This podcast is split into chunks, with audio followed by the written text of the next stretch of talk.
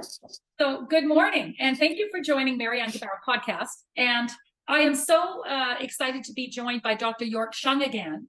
Um, Dr. York Hsiang, thank you so much for joining me this morning. Well, thank you for having me on again. So, um, Dr. Hsiang, tell me, you're in the midst of a very important judicial review in BC where doctors are challenging or healthcare workers are challenging Dr. Bonnie Henry for her persistent uh, persecution of unvaccinated healthcare workers, and in this case, physicians, uh, but maybe all healthcare workers. Um, can you bring me up to speed on what has happened since Monday, November 20th? What's been going on? Because there's been very little in the media.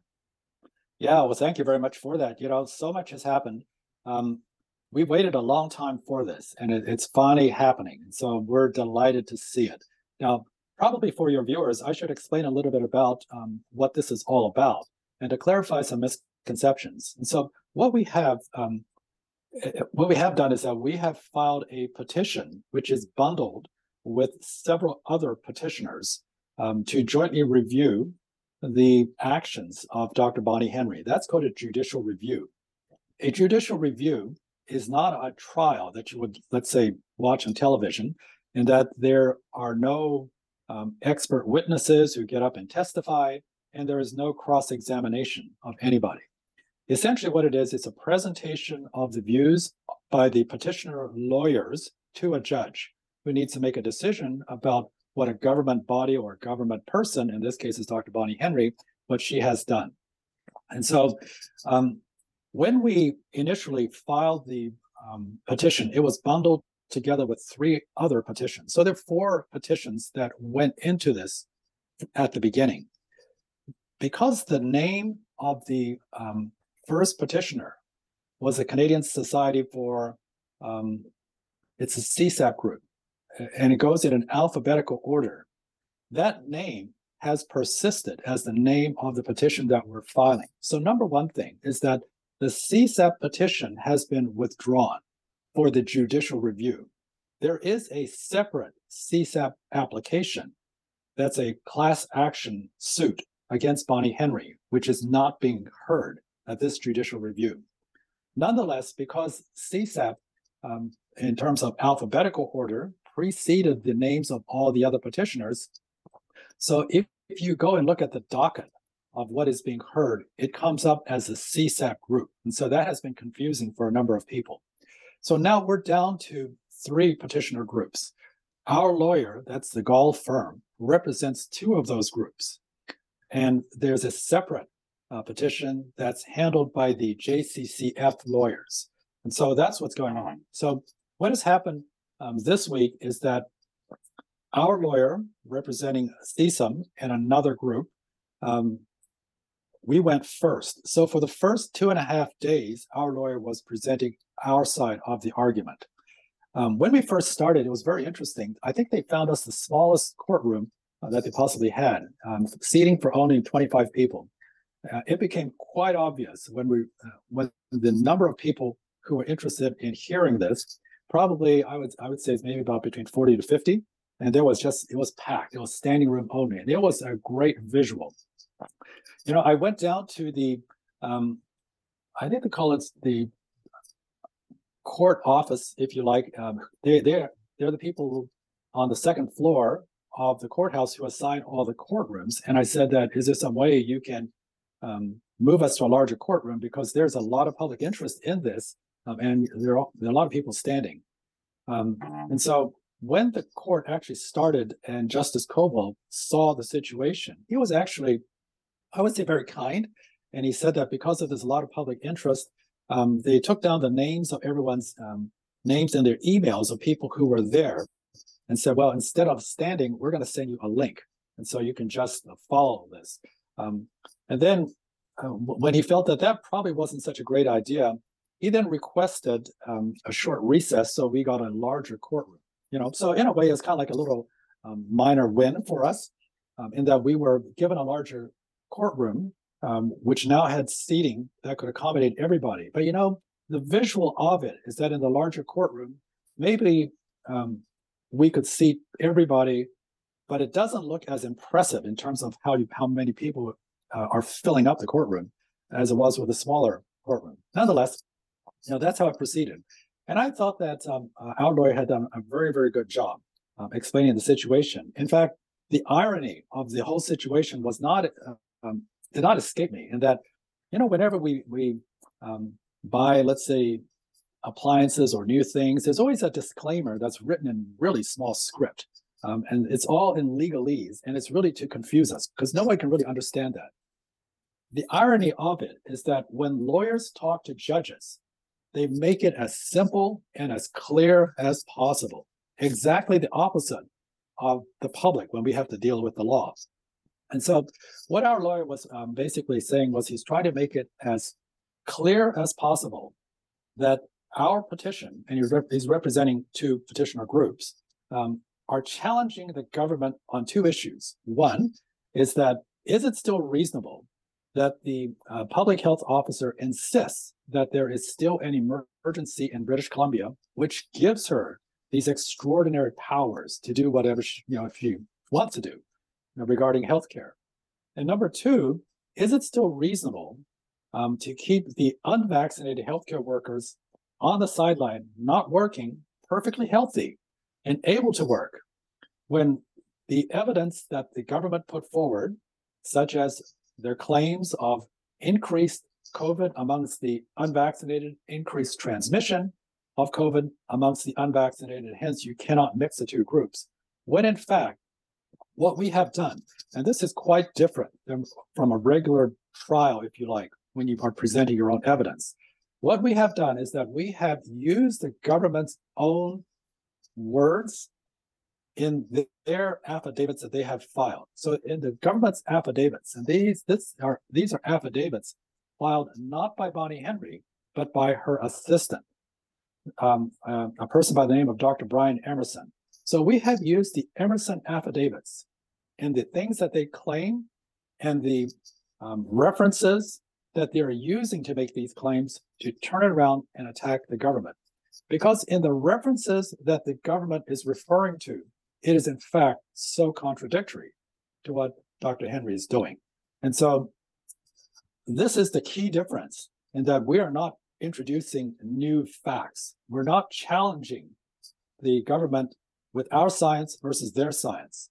We're basically saying to the judge, look, is it still reasonable that they are making these claims that there's an emergency and hence there's a need to keep the unvaccinated healthcare workers on the sideline Whereas, in fact, if you look at the government's record of evidence that they have put forward, it is actually contradictory to what the government is actually saying.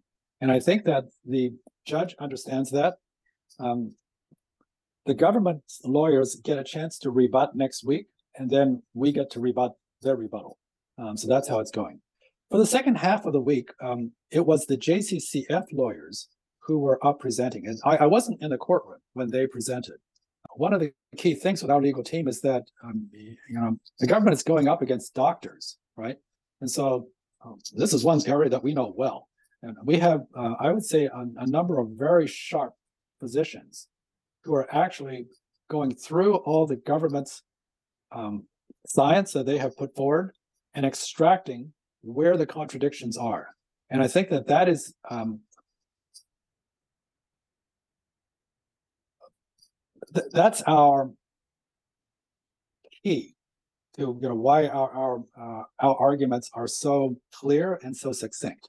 Um, and um, yeah, um, I, I, hope that um, prevails. And so, what has happened at the end of the week is that for the JCCF, they had two lawyers, and one of their lawyers uh, didn't turn up. I, I, think that she said that she was ill.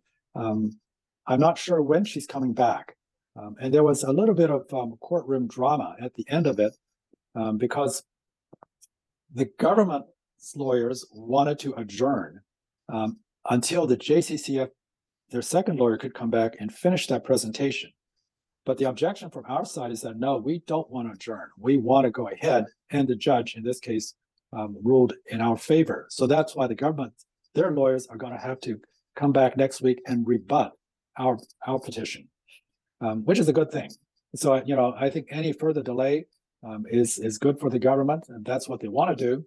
Um, but it's not going to happen. The other thing I'm going to say is that I was, I was very uh, pleasantly surprised um, in the judge's um, his attitude, um, and probably when he, this was compared to a year ago uh, when we first uh, met with the judge. Um, it seems like that since then the judge is uh, um, more aware of the situation, is interested uh, in our case, is asking very good questions, um, and he's very open um, about it. And so I think that that um, bodes well for us, you know, but but we'll see.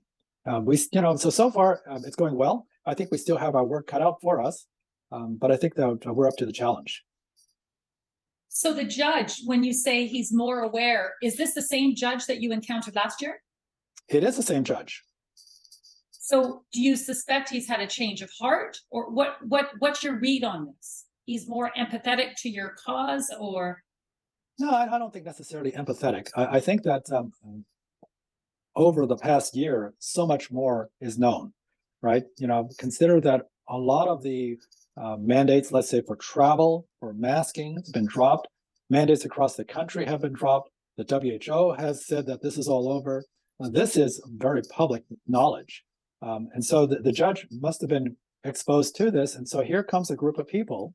Um, they're basically saying, well, in British Columbia, you know, you still have this um, ongoing emergency situation. You still have these unvaccinated healthcare workers. Um, it is quite different than the rest of the country. I, am sure that the judge is uh, well aware of this. So I think that's probably what has happened. Uh, what has happened is that time has happened and things have moved on. So when you when you talk about your lawyers pointing out the contradictions, can you talk more specifically on that topic? What what, well, what type of contradictions? Well, I would say that, um, let me give you an example. Okay. So uh, let's say Dr. Bonnie Henry says that um, if you want to work in healthcare, you have to get either the primary series booster or you have to get uh, this new monovalent uh, vaccine. Um, the contradictions to it is that in their own record, there are they have cited evidence that um, viral load, viral shedding, infection, transmission is equivalent in those who are unvaccinated versus those who are vaccinated.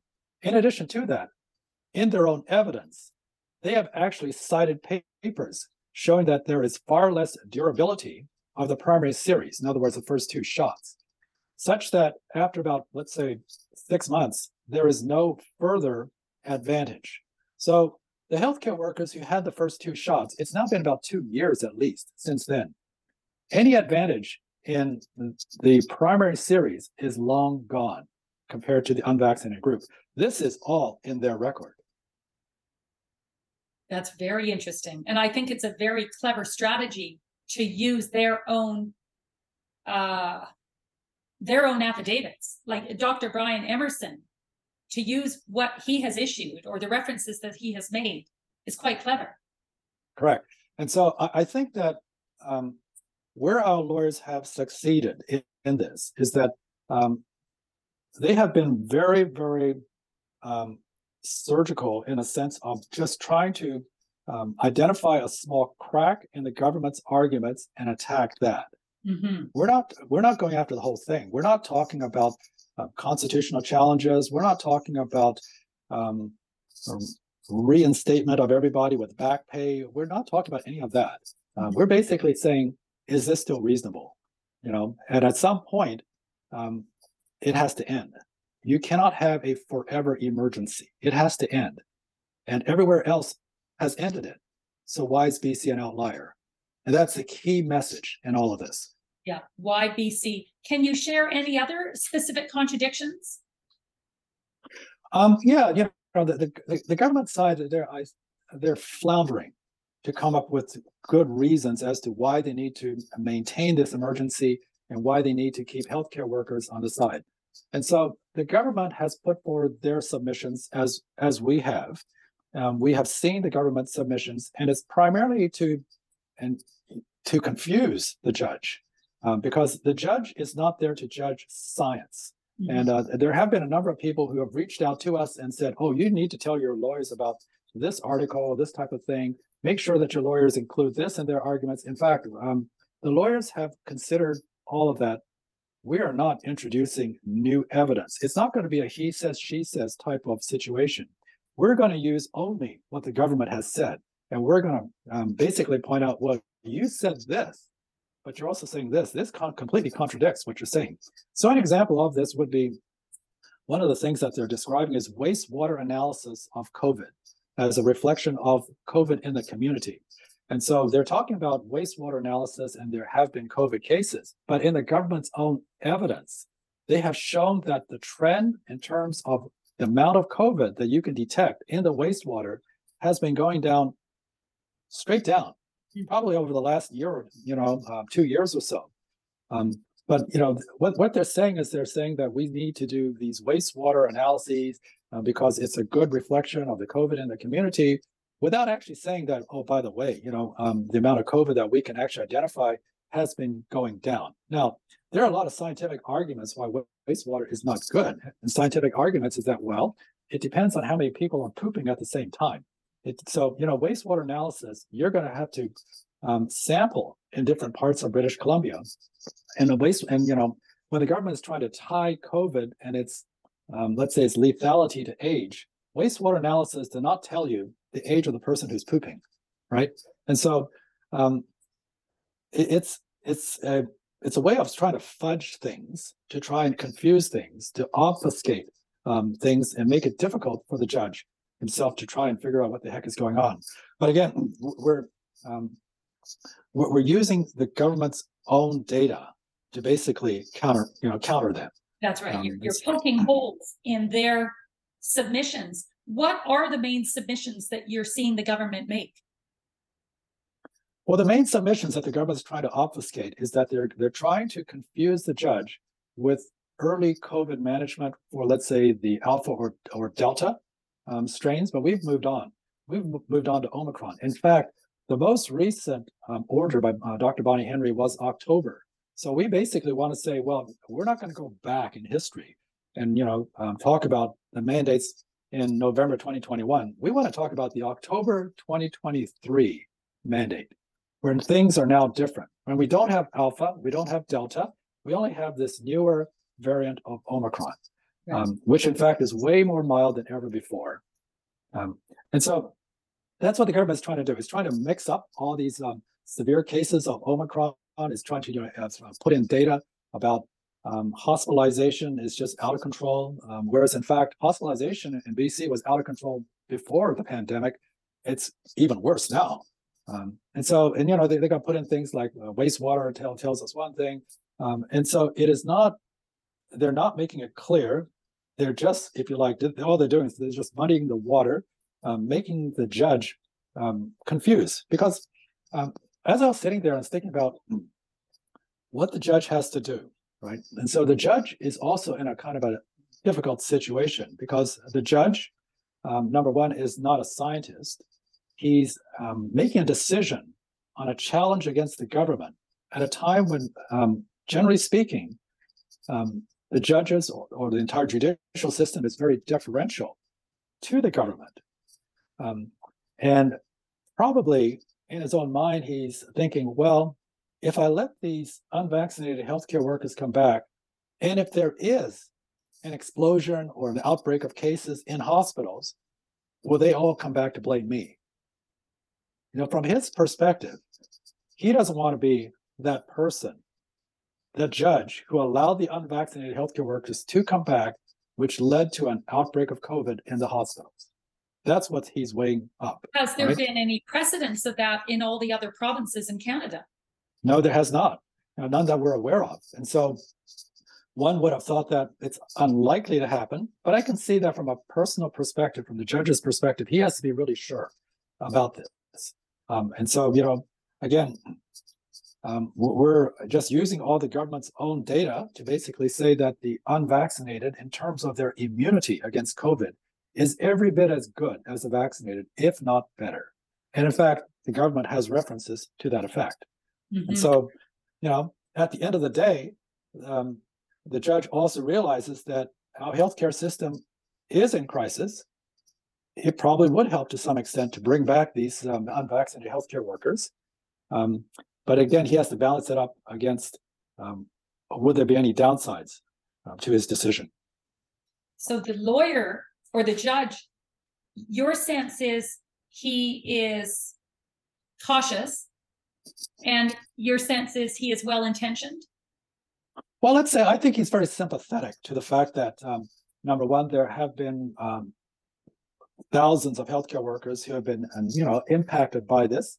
He's sympathetic to the uh, um, realization that our healthcare system is not in a good situation, um, but he needs to be deferential to the government in that the government, who has the authority and one would have thought the expertise in knowing what is best, he has to defer to that. Um, and so I would say that um, uh, even if he is um, sympathetic and uh, a number of people have been harmed, at the end of the day, he has to judge what is legal and what isn't. But how is BC different from other provinces in terms of that legality? I think BC is different because we have Dr. Bonnie Henry, and that's why we're different. Which means Dr. Bonnie Henry is not relying on science, or what, what's going on with Dr. Bonnie Henry? Why do you think she's so extreme? I, I, think the, the reason is that um, now this is this is my personal belief because um, um, if you um, read the science and if you look at your own data, you know that the number of cases is going down. The number of hospitalizations and deaths is going down. Um, the criteria you set up in terms of the diagnosis based on PCR is not 100% reliable. Yet overall, you've got over 90 95% of the population vaccinated. So from that perspective, if that's what you want to achieve, with so-called herd immunity through vaccination, um, then you have achieved it. Um, the fact is, is that COVID is really going away. You have said it. You have said that COVID is going to be with us probably forever, uh, but we're going to manage it like we manage any other respiratory infection. And in fact, she has said that, and we have actually used that against that. So the provincial health officer already admits to the fact that it, it is an, an endemic situation. So the real reason is if it's endemic and the unvaccinated, um, in all likelihood, have natural immunity because it's endemic, um, why are you not bringing them back? So the only conclusion I have is that this is ideologically driven. There is absolutely no science behind any of this. And so in our province, unfortunately, um, the policies that are still in place are ideologically driven compared to other places where maybe um, they're not so ideologically driven you know, just driven more by reviewing what is um, uh, available in terms of uh, published scientific studies. And that's that's that's the primary difference. The other uh, issue is that, and again, this is my opinion. Maybe Dr. Henry is under the gun by the Minister of Health, and he is the ideologue, and he's the one that, for whatever reason, wants to keep these unvaccinated healthcare workers on the sideline. I don't know. I'm, I'm guessing maybe he thinks that they are all non-NDP supporters.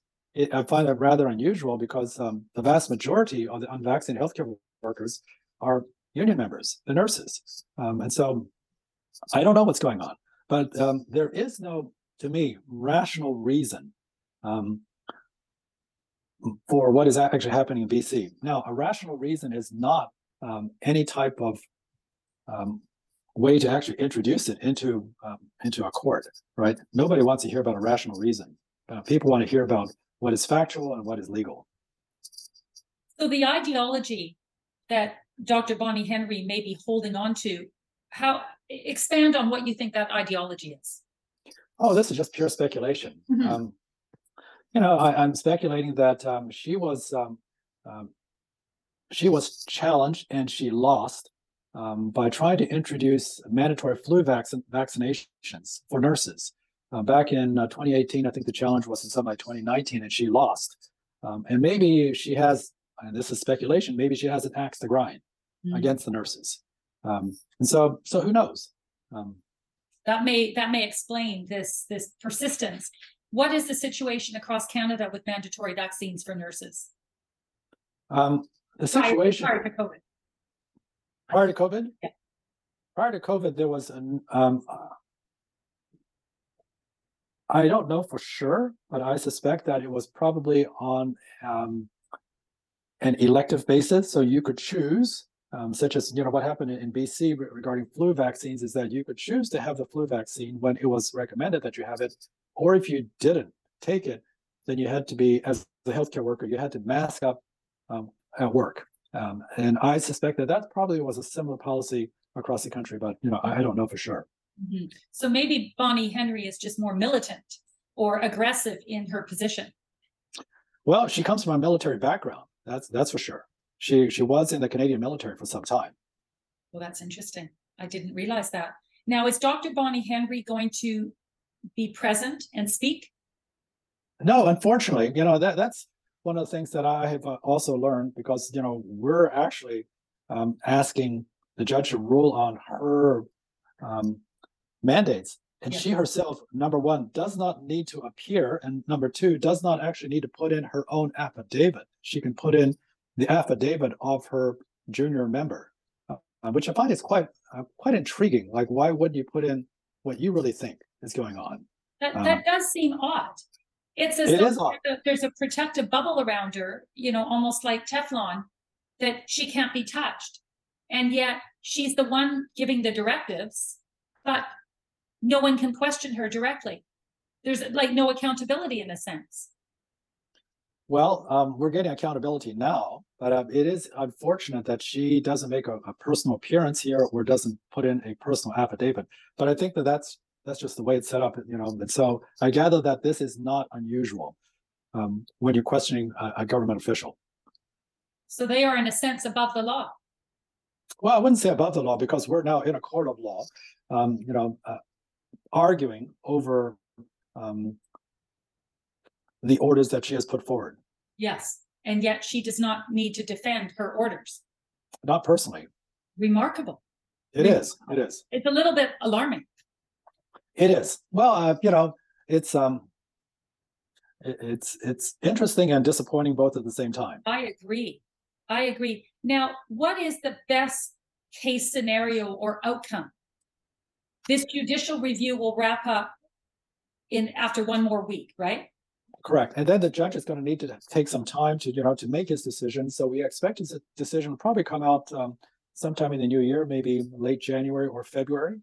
The best um, outcome for us, obviously, if, is if the judge rules in our favor, saying that there is no there is no longer an emergency, um, which would deny the provincial health officer to have all these sweeping powers. Um, and secondly, the unvaccinated healthcare workers may go back to work, just like everywhere else in Canada. That would be the best for us. Right. So, didn't you say that she, Dr. Bonnie Henry, has already stated that there is no, in in some forms, there is no emergency anymore, right? Well, she has basically said that um, indirectly. She's basically said, well, um, in her orders, she claims that there is still an ongoing emergency and a need to be vigilant against future variants. Um, but at the same time, um, she has also said, um, these are not in her orders, these are from, uh, I would say, um, videos of her when she was uh, speaking publicly saying that um, um, COVID is now very mild. We've got a lot of um, um, vaccines into the population. There's a good amount of community immunity as a result of this. Um, the uh, variants are not of much concern. It is now endemic. We should be able to handle this um, like we handle all other respiratory viruses. There is a difference. You know, she, you know, on one hand, when she's talking publicly, she's not saying there is no more emergency. When she's talking in her mandate, she's saying there is an emergency. Exactly. Very contradictory. So these are the type of contradictions that your lawyers are pulling out. That is correct. Do you have any expert witnesses like Dr. Steven Pelech who can talk about, you know, the immunity of the unvaccinated as being on par or superior? Do you have expert witnesses like him who are able to present? We, we do, and we have uh, provided that evidence. The government also has an expert witness, and they have submitted their evidence as well. We have used the government's expert witnesses, their um, conclusions, and their references that they use to make their conclusions and turn it around to attack the government to again to show the inconsistencies that their own expert witness is saying. That's interesting. So you're not introducing new expert witnesses to support your claim, you're using their expert witnesses and poking holes in their arguments. Correct. We have expert witnesses and we have introduced um, the opinions from our expert witnesses, but we're not relying on that. We're primarily using whatever evidence the government has put forward and turning around and using against them. Which is, I, I like the sound of that strategy. It keeps Correct. it simple and it's very targeted. Yes, and so I would say that there have been a number of people who have come up to me either personally or through uh, email saying that you should, you know, tell your lawyer this, introduce this. And I must say to, to, to all of them, thanks very much, you know, for that suggestion. It's very interesting, but in fact, our case is very solid the way it is. Um, Exactly. We we really cannot introduce new information. Number one, that the government has not seen before, and number two, we're not going to introduce um, studies to allow the government to then turn around and say, well, this is kind of a lousy study. We have a better study. And then it becomes a he said, she said thing. We're not going there. We're not going there. It's very clear uh, what we're doing. Right. It's very strategic. So Mhm. what is the track record of the law firm that you're working with? You know, I don't know. I, I don't know. Um, the main lawyer, Peter Gall, he's um, used to, they used to call it Queen's Counsel, and now it's called King's Counsel. Um, and I think that that represents a very high standard Yes. um, that you have to achieve. Right. And so your group has worked with him all along. You did Um, our group- change legal correct. representation. Our group was recommended uh, to go with their firm. Right. And so you are part of the doctors. Let me just get the, the, the name of the group that you are part of is the Canadian, remind me here. We're we're the, um, so I'm a member of the Canadian Society for Science and Ethics in Medicine. Um, our petition um, includes our group as well as a nursing group. And the nursing group i- is also then represented by Peter Gall. Correct. And then you've got JCCF lawyers representing who? I, they represent healthcare workers. Um, I, I, I I think they represent the healthcare workers are. I don't know them. I, I haven't read their affidavits. I, I think they are um, uh, healthcare administrators, um, physicians, possibly nurses, um, and so it, it's kind of similar, you know, to our group.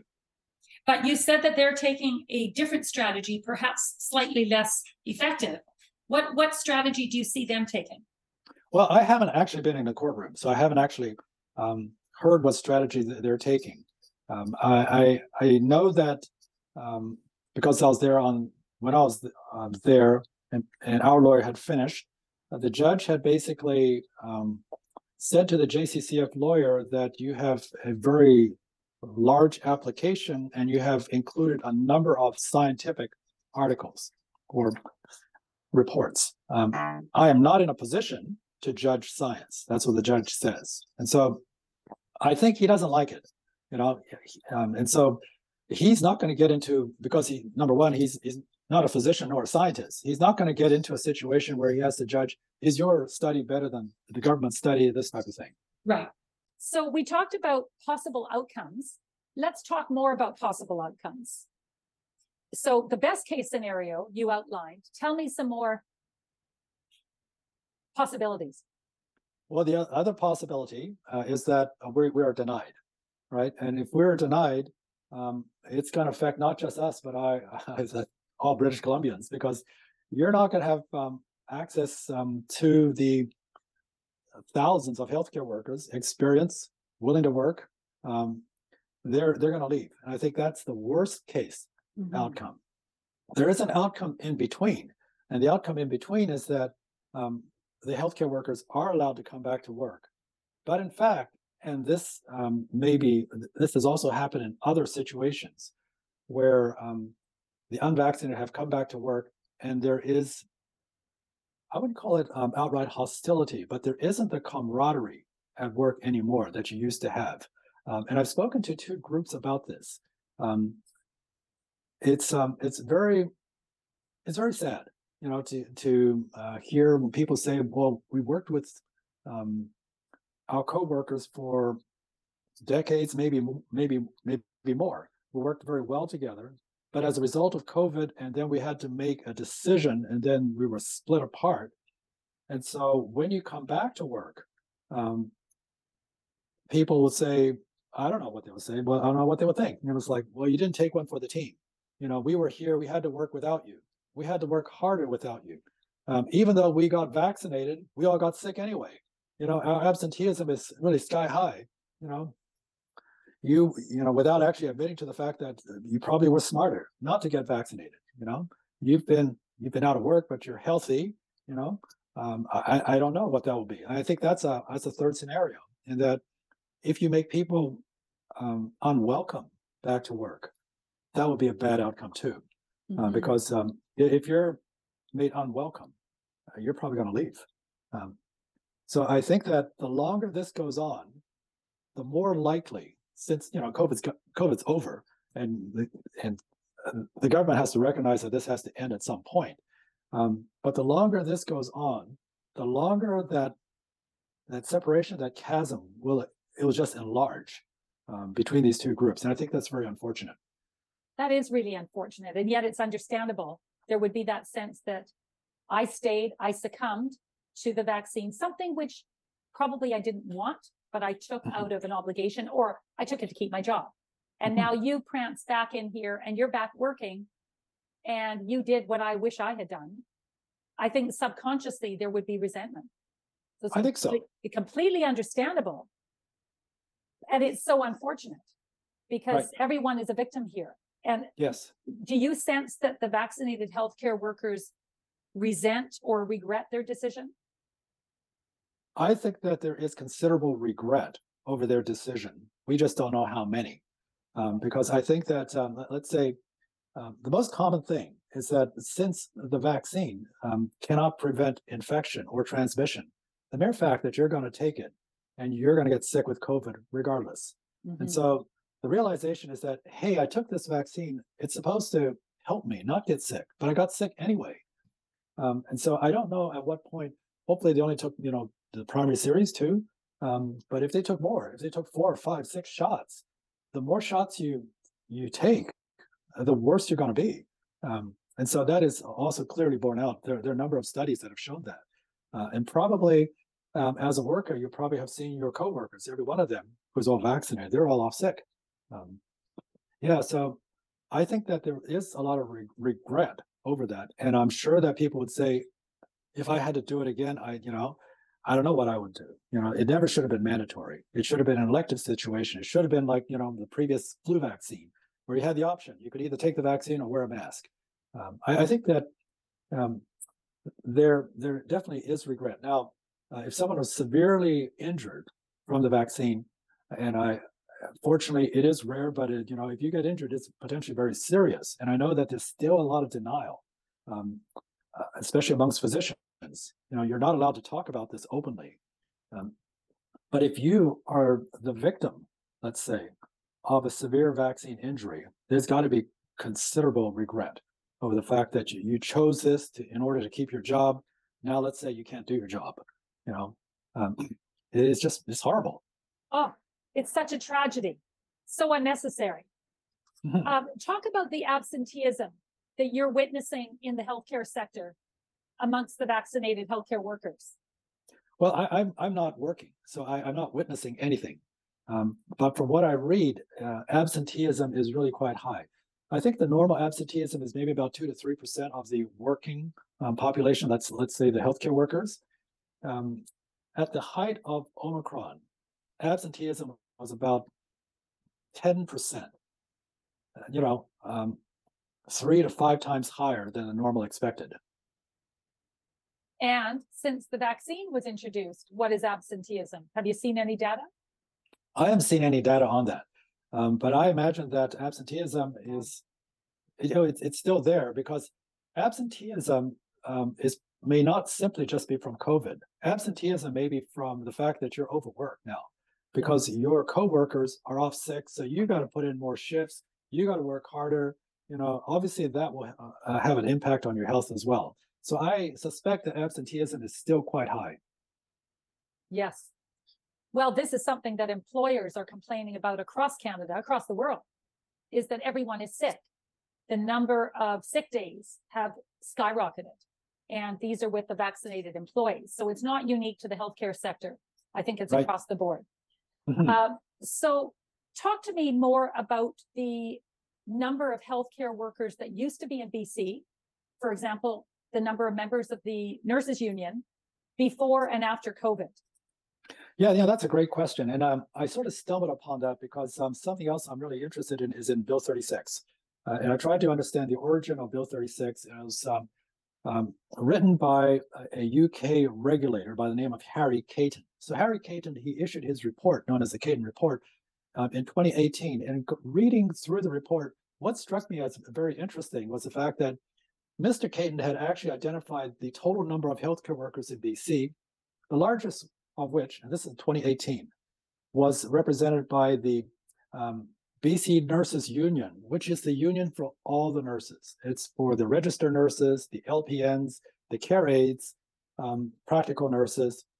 And at that time in 2018, the total number of nurses, total, 55,000 in British Columbia. So I thought that was really kind of interesting statistic.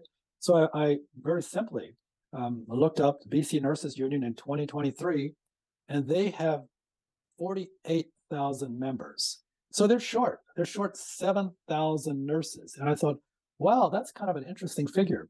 Now, I was trying to relate to the fact that are these the nurses who left during COVID and were never replaced? And then, um, because the official government statistic on the number of terminated healthcare workers is around about 3,000.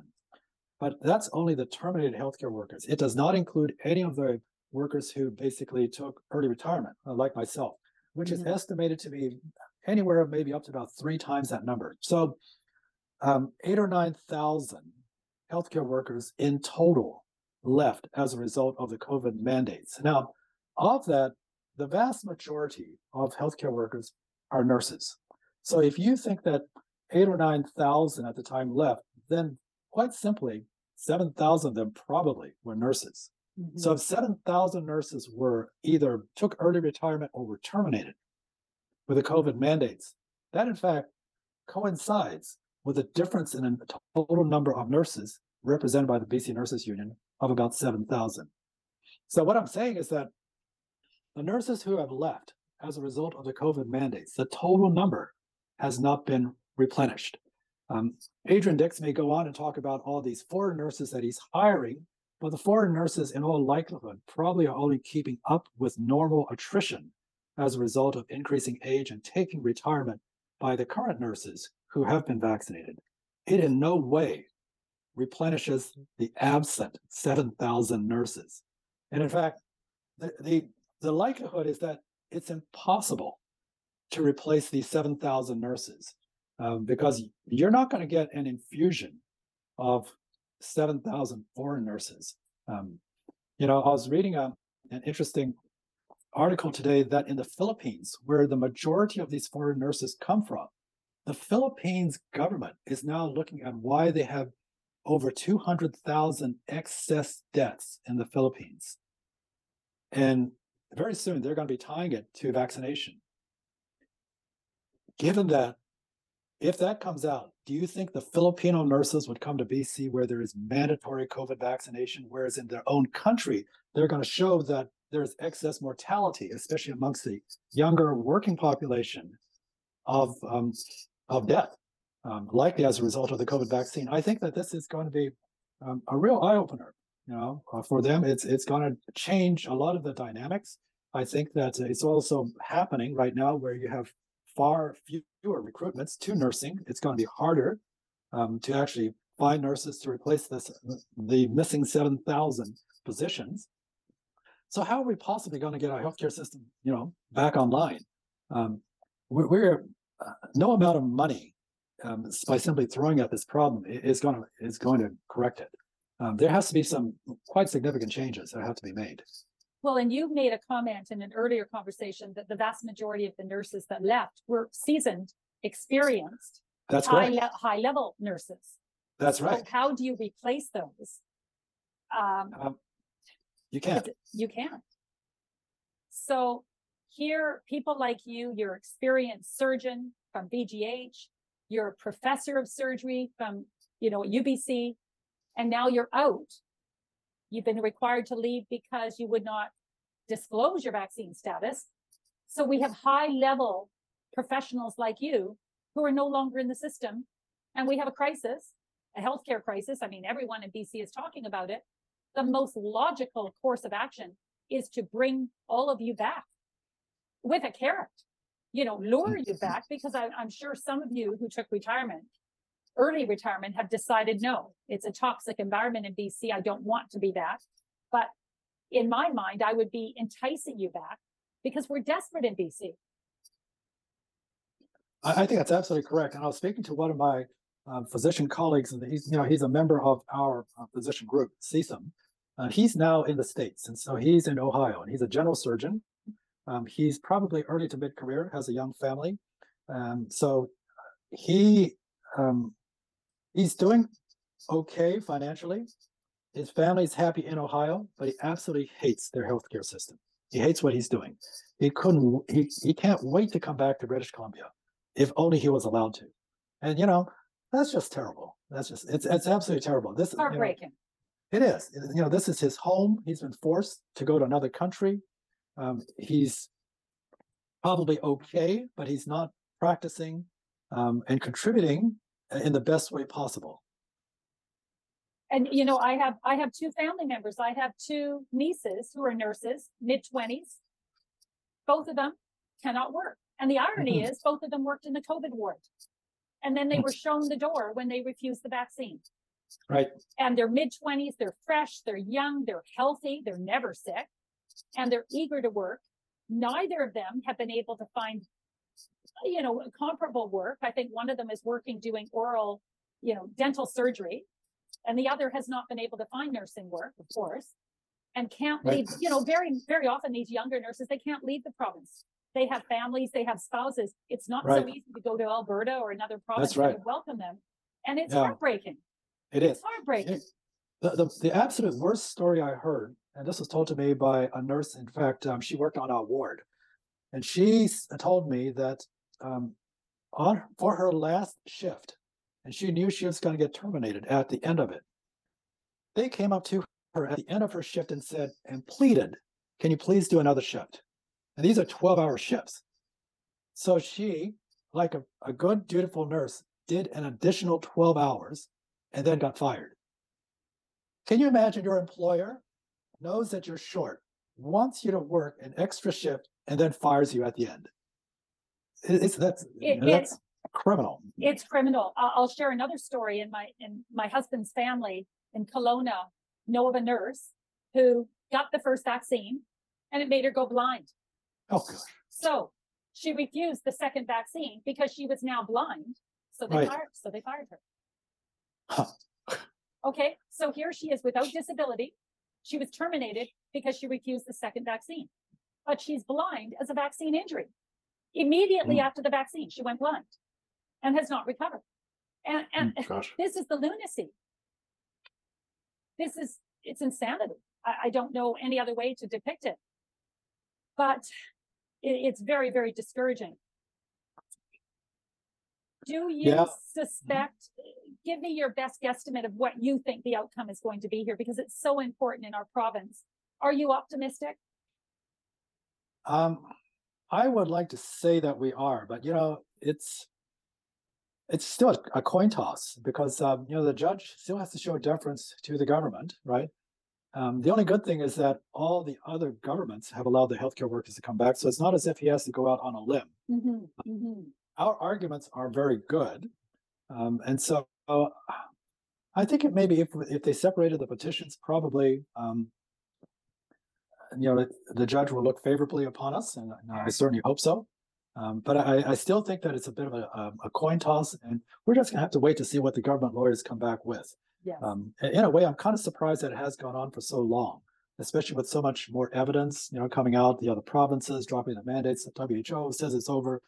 Why in BC are we still doing this? It makes doesn't make any sense. It makes no sense. And, and your comment about the Philippines with so many excess deaths there. And it doesn't, you know, these, these nurses in the Philippines are going to quickly realize the vaccine is detrimental to their health. Why would they come to BC where That's they're correct. requiring a vaccine that is no longer effective? That's You know, correct. The vaccine number one and two are not effective anymore. They're Right. They're obs- it's redundant. So it it seems so strange. I mean, is that an argument that's being brought up at all? That why are you mandating a vaccine that has clearly been declared to be ineffective? Right. And so, one you know, of the- Yeah, so specifically for these Filipino nurses, why wouldn't you go to a place that doesn't have a vaccine Ex- mandate? Exactly. You know, so why would you come here? Like, And why would you come into a very toxic environment? Because I would Oh, yeah. imagine it's pretty toxic in the BC, BC Right. system right now. Um, I thought it was quite intriguing on the American Thanksgiving. The CDC on Twitter made an announcement and said, because of all the family gatherings over Thanksgiving, everyone go and get your booster. 99% of the comments on Twitter were very negative, violent. Right, right. I, I found that fascinating. Comments like, I would rather eat raw turkey than get another vaccine. So Right. what I found intriguing was uh, on the CDC website, when they made this announcement, the response was very negative. No one wants a vaccine anymore. Anyone who has done their homework realizes that perhaps they shouldn't have, and they don't want anymore. Yeah, So I think it that's is one of bizarre that Bonnie Henry is holding on to this um, Right. so persistently. yeah, but yeah, you know, um, the Americans are, are quite different from us. And so I Mhm. think that in terms of the booster uptake, um, amongst Americans, it's very low. My guess is that, um, probably ten to fifteen percent. But I think amongst British Columbians, booster uptake is maybe about forty percent. It's quite surprising why the population here believes Bonnie Henry so much.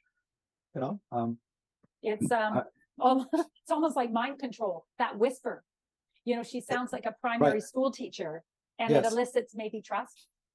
Um, Um, it, it's peculiar. It's yes, peculiar. well, yeah, I, I, I never listened to her, so maybe I'm, I'm not No, under my control. No, I, I make a point of not listening to her as well. Um, in terms of flu shots, is there more hesitancy now for flu shots? Do you think? Are people skeptical across the board with any vaccines now? Um, you know, I don't know the answer to that. I suspect that um, in British Columbia, probably not so much. I'm sad to say. Mhm. Um, in other areas, primarily the states, I think that um, yeah, there's a there's a lot of hesitancy, especially over all of the childhood uh, vaccines. Yes, that's what I've heard. In the US, there's been a huge drop in flu vaccines and childhood vaccines. People are just saying no. They're realizing that no vaccines have ever been tested with a placebo, which Right. is when, when you first hear that, you think, no, how can that be? Every medicine must be checked or tested against a placebo, except vaccines. And yet vaccines are so widely distributed. It's bizarre. It is, Does that make, does that make any sense to you? I know, but you know, a lot of things don't make sense anymore. No, it feels like the world is upside down. Um, Mhm. uh, one quick question. Patricia Daly is quite a big figure in Vancouver um, with the Vancouver Health Authority. And she made some peculiar comments that I, was maybe reading between the lines. She was kind of contradicting Bonnie Henry sometimes. She made a plea for UBC students and professors not to be vaccinated, not to mandate it, and made a suggestion that people be vac, well, that the government wanted people to, the mandates were in place to get the numbers up, not to prevent COVID, but to get the numbers up. Do you sense that Patricia Daly is hmm, a little bit of a rebel? What, what's your sense of her? Have you watched her at all? Um, well, I, I know Patricia Daly since um, I, I worked at VGH, and that's where she is too. Um, she's not the only one who has made uh, comments like this. Um, I, I think that there are a number of physicians who who are saying this, but, but usually they're using it um, as a result or uh, because they have done published research that supports what they're saying, or they're reading the um, published articles in a way that supports what they're saying. Um, they're very careful with their words though because they're, they're still employed you know and i can understand that and that you don't want to come out as be a, um, a an extreme rebel because you likely will get terminated um, you know if you said something that was really quite drastic compared to the official narrative from the provincial health officer but i think it's good that you know that they are speaking out um, based on their observations based on their science um, so I, I think you know I, I welcome it. We have used um, some of Patricia Daly's uh, comments uh, directly and say that here is a medical officer. and This is what the medical officer is saying. Exactly, because she has directly contradicted Bonnie Henry many times, but like you say, very carefully. Mhm. And you almost have to read between the lines when she speaks. Um, but I found her to be, I always liked her before COVID. I Mhm. always respected her. Uh, and I was actually surprised that she didn't speak up immediately. But maybe for her, it was a choice between the position and, you know, She would Yeah. maybe, maybe she'd be in your boat. She would have been dismissed. However, do they have to get the vaccine? Do people like Patricia Daly have to get it or are they immune? Oh, no, no, no. Um, they all have to get it. If you, if you are, um, a physician working in a hospital, um, you have to um, be vaccinated. The only physicians who do not are those physicians who are in so-called private practice. In other words, you have your own office, like a family doctor. Um, you don't go into the hospital at all. Um, and there you have the option of whether you want to be vaccinated or not. But if you are working in a hospital, um, you have to get vaccinated. I, I got a little reminder that um, my phone is going to die within a, a couple of minutes. Oh, okay, we'll wrap this up then. So essentially, the vaccine mandate does apply to these people. One quick It does. question is, do you think? Because often I've heard that healthcare workers have been encouraged to go to healthcare clinics or vaccine centers within the hospital. And some doctors in Toronto have told me that the people in their hospitals who have suffered injuries or died did not go to the hospital clinics. They went outside to public clinics. Have you heard that at all? Circulating? have- I, I, I have not heard that. You know, I, I am aware that there's some batches are, are worse than others, uh, but I'm not aware of any conscious effort to make put bad batches in one area versus another. Uh, so I, I, I don't know about that. But that's very unfortunate. It, it's very unfortunate. I spoke to someone who's with the US embassies and they told me that they were mandated to go to their in-house vaccine clinics, not to go to the community ones. And Wow. I, I thought that was intriguing. And that also was the case with a lot of the pharmaceutical companies. They had in-house clinics where their staff were to go. So Hmm. my sense is the batches are not all the same. Correct. The batches are And, not and, the same. and we know that. How Mhm. bad is your batch? Uh, shows a clear clustering of injuries from certain batches. Mhm. There's, there, it's not random. The injuries are Right. not random. So, Right. well, you know what, Dr. York Hsiang, thank you so much for your time today. Thank you for the update. Uh, if we can, I think at the end of next week, we could perhaps speak again and you can give us an update on the second week of this judicial review in BC. But thank you so much for your time. You're most welcome. Okay, keep up the fight. And Great. may this Thanks very coming much. week be a, a good one. Absolutely. Thanks again. Okay, thank you. Take care.